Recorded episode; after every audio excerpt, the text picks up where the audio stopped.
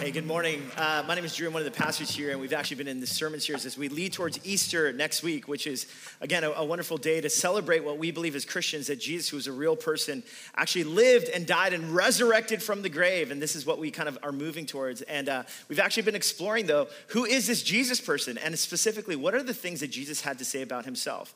So, over the last few weeks, we've been talking about how there's all these images that he would use about who he is. For instance, he says, I am the bread of life, talking about being our daily sustenance. He talks about being, I am the light of the world uh, against darkness that exists in the world around us. He talks about being the shepherd and the gate as someone who wants to be a shepherd to you and to me and to his people. And last week, we talked about how he actually equates himself with God himself when he basically says, I am the way and I am the truth and I am the life. Such an audacious claim for Jesus to be making about himself. And so what's so extraordinary is Jesus is making these claims, right? He's speaking these metaphors. Then last week we talked about how he speaks in this very specific way about being the way, the truth, and the life. He's basically equating himself with the divine God. So if you can imagine this, okay, this is what Jesus is doing. Now we come to this passage in John chapter 14 that was just read for us, where Jesus begins this other statement, this I am statement of who he is. Check out what he says about himself. He says, I am the true vine, and my Father is the gardener. He cuts off every branch in me that bears no fruit, while every branch that does bear fruit, he prunes so that it will be even more fruitful. He's talking about the relationship between God the Father and God the Son here, right? And he says, You are already clean because of the word I've spoken to you. Now now he says this word remain. Can I hear you say remain? Yeah, the Greek word meno, which can also mean abide. So it's kind of this relational, kind of this tethering, like remain, be connected. Now, notice as I continue to read how often this word remain will appear. He says, Remain in me as I also remain in you. There it is again. No branch can bear fruit by itself, it must remain in the vine. Neither can you bear fruit unless you remain in me. Uh, I am the vine, you are the branches. If you remain in me and I in you, you will bear much fruit. Apart from me, you can do nothing. If you do not remain in me, you are like a branch that is thrown away and withers. Such branches are picked up, thrown into the fire, and burned. But if you remain in me and my words remain in you, ask whatever you wish, and it will be done for you. This is to my Father's glory that you bear much fruit, showing yourselves to be my disciples. Now, what's interesting is the passage actually goes on, it continues on, and that word remain or meno is used again and again and again. Uh, and it's this, again, this relational word of remaining connected to the divine. So now here's basically what God is offering, right? What Jesus himself is saying. He's basically saying, like, listen, I've been making all these statements about who I am the bread of life, the light of the world, the shepherd and the gate, the way, the truth, and the life. He, he's essentially saying, I am God. But now he's basically said, You, if you follow me, I want you to actually have this relationship with me. I want you to know me that we talked about last week, but now I want you to remain in me, to abide, to have this living relationship with me. Now, isn't that extraordinary? Here's the thing, right? Like, I'm someone who, like, whenever I see, like, when movie sets kind of around the city are like, there's these trucks that have these catering companies as well as like these holding areas. Like, I'm always kind of ambling around. My wife doesn't like this about me, but nonetheless, like, we're just going somewhere in the city. I'm like, oh, oh, what's, what's playing there? Hey, hold on one second. Let's go over there and let's see if I can just get a glimpse of somebody, right? Because I just want to, and I'll talk talk to crew people. I'll be like, what's, what's being filmed here? Like, who's here? What actors and actresses? Can we take, can we meet anyone? You know, like, I'll ask those questions with such audacity. And Tina's always so embarrassed. And she's like, what are you doing? And it's because when I'm around, I, I just, I want to see if there's celebrities and there's people that I want to be around. And now, here's the thing like to know a celebrity, like someone that I really admire, that I would love to meet one day is LeBron James. Just think he's one of the greatest athletes of this generation. And if someone were to say to you, Drew, you can meet LeBron uh, next week, but you have to carve out your schedule and you go, have to go travel somewhere to go and meet him, I will be like, I'll do that. In fact, yes, I don't even need to tell my wife. No, I'm just kidding. Ah, uh, it'd be one of those things, though, right? Where I carve out time just to meet this one human being. Now, now here's what's extraordinary. Like Jesus is basically saying, He's saying, the God of the, I'm the God of the universe, the one who created the world and everything in it, the way, the truth, and the life. And I'm the vine. And I want you to remain in me. I want you to have a relationship with me. I want you to remain tethered to me. Now, isn't that extraordinary? The God of the universe is not just some human being who's able to, that has a remarkable skill or has a, a mass amount of wealth. The God of the universe wants to have a relationship with you and with me. Now, here's the thing some of you might be like, I'm not even a Christian. I just came because I wanted to meet some friends or whatever else it might be. But here's what I, I, do believe that if there's anyone here, you showed up today with at least this small little belief that if it were true that the God of the universe existed and he wanted a relationship with you or with me, I mean, how many of us would be like, nah, I'll pass? No, I mean, think about it. It's the God of the universe that wants to know you, not just some mere mortal, but the God of the universe. And this is what Jesus is basically saying. He's saying, remain in me. Now, why does he say remain in me so frequently? Uh, you would think that like if, he, if he's inviting a relationship with god like eh, you know why of course people would say yes to that why it's because it's so easy to not remain to be disconnected um, there's this, uh, whenever we do a marriage seminar, there's uh, like this uh, living kind of example that we usually have. We usually have a couple come up here. We say, this represents a couple, like in their dating relationship, right? And so in a dating relationship, it's just me and this person. When Tina and I were dating, it's just me and Tina, and we get to know each other. It's fun, it's enlivening. We can't wait, right, to like just get to know each other more and hang out more and all this stuff, right? So it's then there's engagement and then there's marriage. And then we have this thing, right? So if you can imagine on stage, we have these two people, and then we'll say, hey, can I have some volunteers to become uh, the children of these two?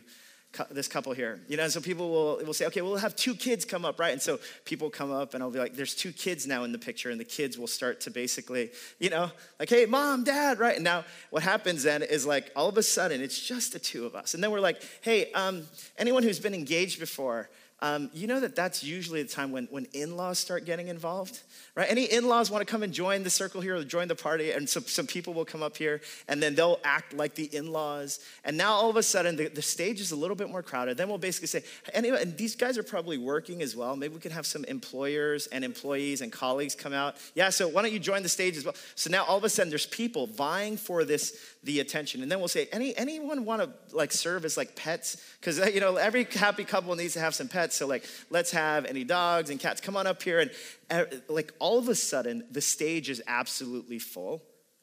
And now all of a sudden, like this one relationship, I've made these vows to my wife. Till death do us part. You will be the most important person to me. But what ends up happening, right? In, in a life where this was supposed to be the main thing, it's so easy to get distracted. And so it's very common for married couples, once empty nest comes, it's almost like we need to rehabilitate our relationship because we don't know how to love one another anymore because so much of it was circled around the children. And in the same way with God, like, here's what Jesus is basically saying like, it's so easy to lose this connectivity. It's so easy to lose this relationship. And this is why he continually, why, is it, why does it show up so often? He's saying, remain in me, abide in me. If you remain in me, please remain in me. Abide in me. Let's stay connected in this relationship. Why? It's because it's so easy to be disconnected, to be fragmented, and to be untethered to God. I mean, isn't it true, right? There's, there's two ways that we get disconnected there's conscious disconnection, then there's unconscious disconnection, right? The conscious disconnection is basically like, actually, God, I'd really rather not be in relationship with you. I, I mean, some people, and I know that this has been true for me at different moments of my life, where Jesus is in, wants to have this relationship with me, and I'm like, actually, not right now. I'm too busy doing my own thing or having fun. And like, there's a, it's a conscious decision that I make. But here's what I, I would dare to say I believe the reason why you're sitting in this room right now is because there's at least a small part of you that when the invitation for you to, to connect to the divine God, like there's at least a small part that's like, okay, yeah, let's do it. All right, whatever that might look like, I get to meet God. But the reality is, instead of this conscious disconnection, what happens is there's all sorts of unconscious disconnection that happens because we get busy. We get, there's all sorts of things that are also vying for our attention. And just that same image of a couple that's made this commitment to one another, there's all sorts of things that are vying for your attention and for mine. There's social media, there's the media, there's your in laws, that was kind of weird. I just equated in-laws, social media, media, right? Like there's all there, but you, you know what I'm talking about. There's the ambitions of your company, of your colleagues, of your friends. There's the measuring up that we do against one another. And so sooner or later, I mean, it doesn't take very long, but all of a sudden, I'm spending more time thinking about that Netflix show than I am about any kind of relationship with God. I mean, isn't that true? And it just so happens that it happens unconsciously. There's this there's this way in which so many things are basically like vying for your attention and for mine. And what ends up happening, I become so scattered that I've just lost any kind of connectivity to God. And even today in this space, right, just staying connected to what's happening right now, like how many of us are just like, it's so hard to even stay engaged right now. Now, here's the thing, right? This unconscious disconnection. This has been said by various different authors. It's been said that the devil, if he can't make you bad, he will make you busy. I mean, isn't that true? And it, the thing about New York is that New York, we wear busyness like a badge of courage, right? Like, yeah, you know, there's, there's like this, if people ask you, like, oh, how are you doing? You're like, I'm busy. And they're like, wow, you're so amazing. I'm just kidding. but there's a perception somehow that if I respond by saying I'm busy, then there's this perception that somehow, like, I'm somebody, I'm worthwhile. That's right, I'm a true New Yorker. I mean, isn't that the case? Um, here's what Mother Teresa says about what she noticed about big cities like New York and London. She says, We must take the time to be silent and to contemplate, especially those who live in big cities like London and New York, where everything moves so fast. I mean, isn't that true? Like, for us to finally still ourselves, like, it's so difficult, especially in a town like this, where a town like this, so much of it is about achievement and what you've done and how much money you make. It's so easy with all the noise around us. We get so distracted by what our coworker is doing, by the Oscars. Hello, somebody, right? Anyone? Anyone who's just me, maybe? Uh, it's so easy to get distracted. And what ends up happening is we lose this tethering. And this is why Jesus is basically making this exhortation. He's saying, Remain in me. Will you remain connected? And it's crazy to think, though, because we would do anything to carve out our schedule for someone important. And here God is, the God of the universe. He says, Remain in me, abide in me. You know, to give some images that I thought really like aptly describe our culture today. There are these photos, and maybe you've seen this on the internet. There's these photos that are taken of people but uh, and they're looking at their devices. Now, here's the thing: when they, but they photoshopped out the devices as these people are kind of living life. And so I thought we I'd show some some photos for you right now. So here's a photo. It's a little bit harder to see because it's black and white, but like it's a couple that's just married, and of course they're looking at their devices, disconnected from each other. Here's another photo: family um, at the table, a place that hopefully is full of community and laughter and food and stories, and yet here we are uh, preoccupied on our iPads and iPhones and whatever else. Here's another photo of a couple.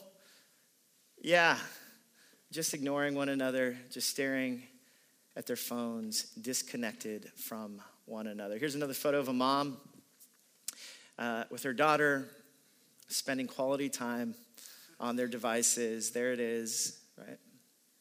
Here's another photo. Oh, whoa, who's that guy? Um, oh, whoa, that guy on the right. And who's that kid on the left? Tina actually took that photo eight years ago for this sermon right here.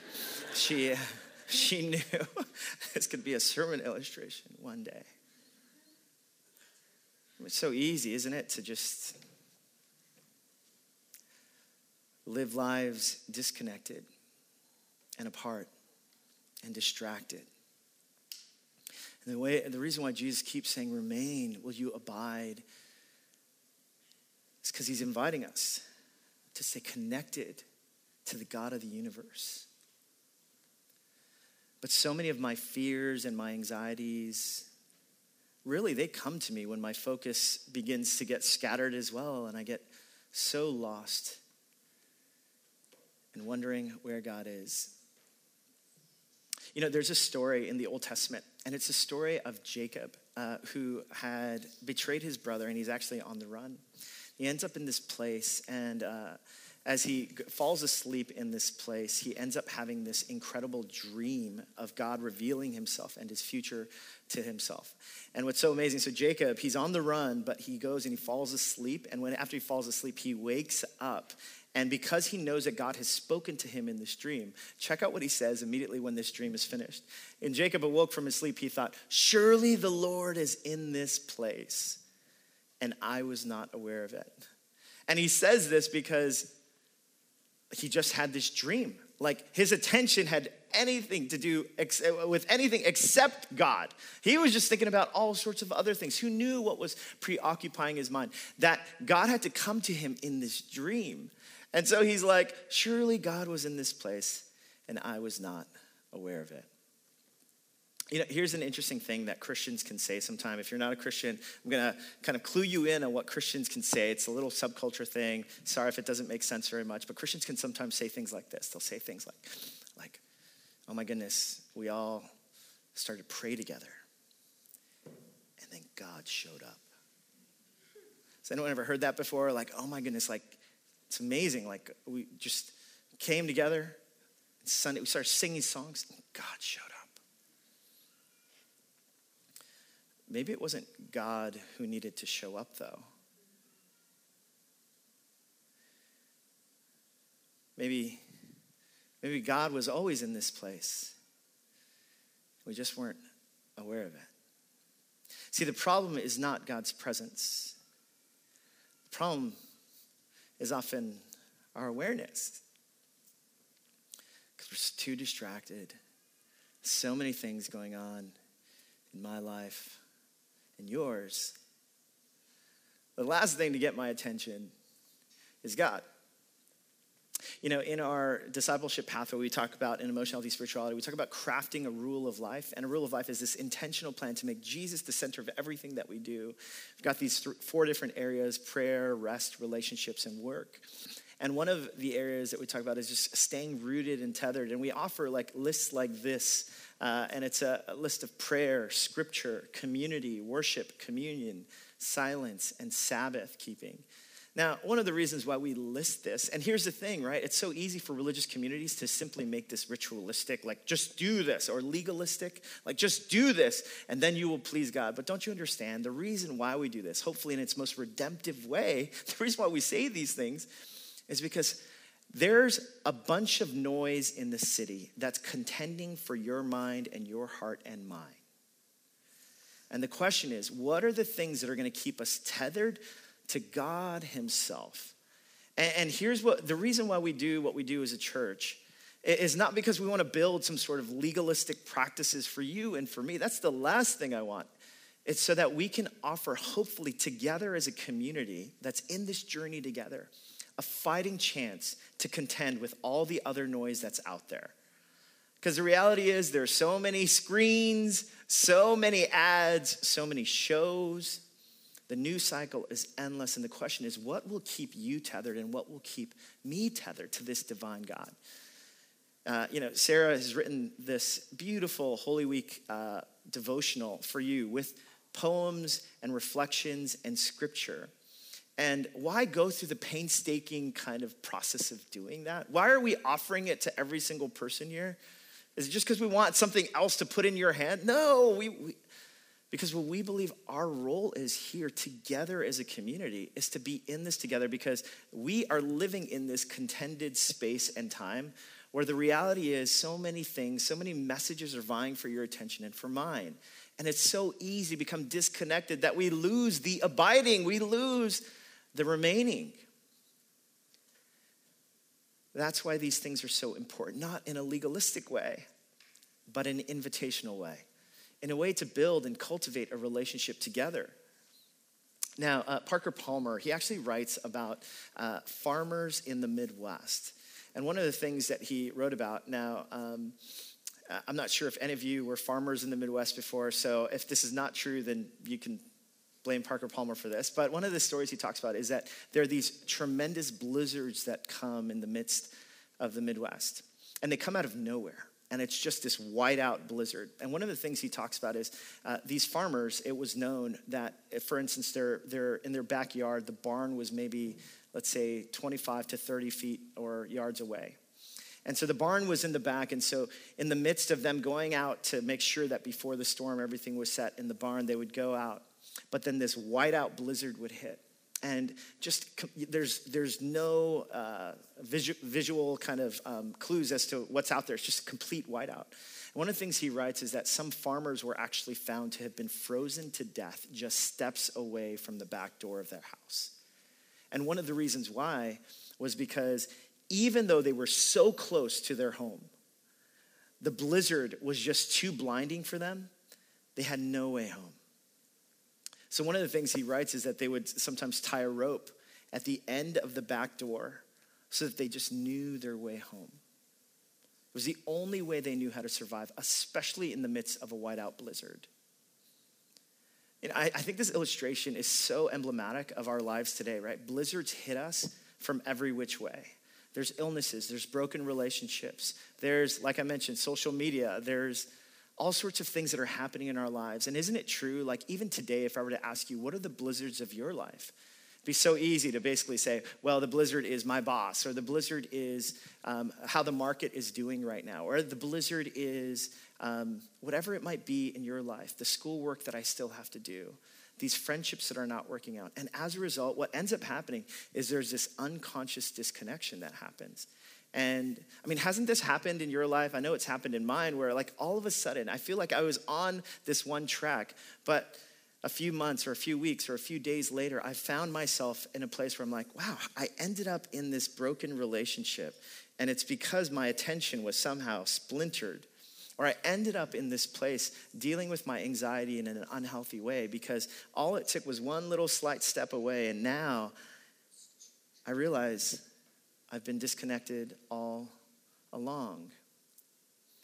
It's so easy for us to get distracted, to get lost in the blizzards of life. And this is why Jesus is continually saying, Remain. Will you remain? Will you abide? Will you tie a rope? Will you do, do whatever you can so that you don't get lost in the blizzard? Now, some of you might be like, hey, Drew, that seems really compelling. You've made this case for why we, stay, should stay, remain connected to God. But the reality is, honestly, even if, we, if you are making that overture, I just know that I don't want to stay connected to God. Remember that conscious kind of disconnection? Because the God, honestly, that I've learned about is a God who's demanding, who's perfectionistic, who, um, who has these unrealistic demands on me and my life. You know, some of you might be like, you're basically describing my earthly father. Like, there's no way I want to even be in a continual relationship with a God like that. You know what's interesting, though? Because Jesus, he's talking about remaining. Talking about remaining and abiding in the vine and bearing fruit. He says, apart from me, you can do nothing. But see, he continues to use this word of remaining and abiding. But check out how he writes about it. He says, As the Father has loved me, so have I loved you. Now remain, there's that word, to remain in my love. If you keep my commands, you will remain in my love, just as I've kept my Father's commands and remain in his love. I've told you this so that my joy may be in you and that your joy may be complete. My command is this love each other as I've loved you. And look at what he says he says, Greater love has no one than this to lay down one's life for his friends. I mean, isn't this beautiful? He basically begins to talk about remaining in this relationship with a God of love. And he would later go on to talk about how he now calls us friends. He was hinting he was hinting about, like, he's been giving all these hints about who he is. I am the bread of life. I am the light of the world. I am the shepherd. And the, I am the way, the truth, and life. I am the vine. You are the branches. And then he talks about, I am now calling you friends. And this is what a true friend does a true friend lays down his life for his friends. Jesus himself knew about what he was going to do for you and for me was to die on a cross, to lay down his life so that you and I might know what God is like. A God who maybe you've had images of God or explanations of God or preconceptions about what this God is like. And today, what Jesus wants to reveal to you is this is what God is like. He's like a friend who lays down his life for you and for me that no matter how much you might consciously or unconsciously reject his overtures, he's the God who would still lay down his life for you and for me. And the question for you and for me is will you surrender to this love? Will you say, Yeah, Jesus, help me to remain, help me to make my way back? There have been so many things distracting me as of late. And I want to come back to you. I'm going to invite the worship team to come forward, and I'd love for you to stand with me.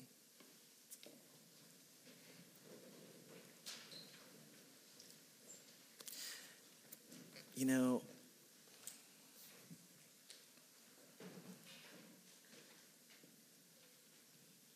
last week I talked about how easy it is to get cynical as a New Yorker about just the things that we do.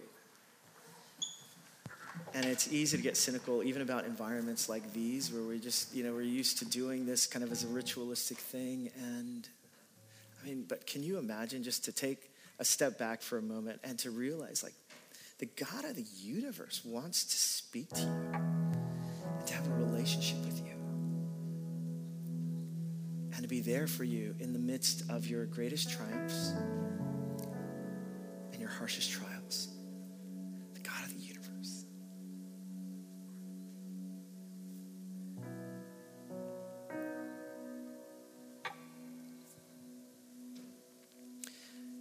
He's saying, Remain in me, abide in me, with all the distractions, with all the anxieties, with all the fears. Will you remain? And what I want to invite all of us to is just in a moment, just to not let this moment pass until we have really felt like we've truly met the living God. Not that we've checked off a box of religious ritual, but that today, whatever might be distracting you, whatever your blizzard might be, that today we might say, Jesus, apart from you, I can do nothing. And I want to entrust my life to you again. I want you to be my life source. I want you to be the friend who lays down his life for me and for us. Father, as we sing this song, God, I pray that this moment would not pass until we've surrendered to you, until we've longed to be tethered to you again. Lord, there are a lot of blizzards happening in this room. And together we say, We need you. We want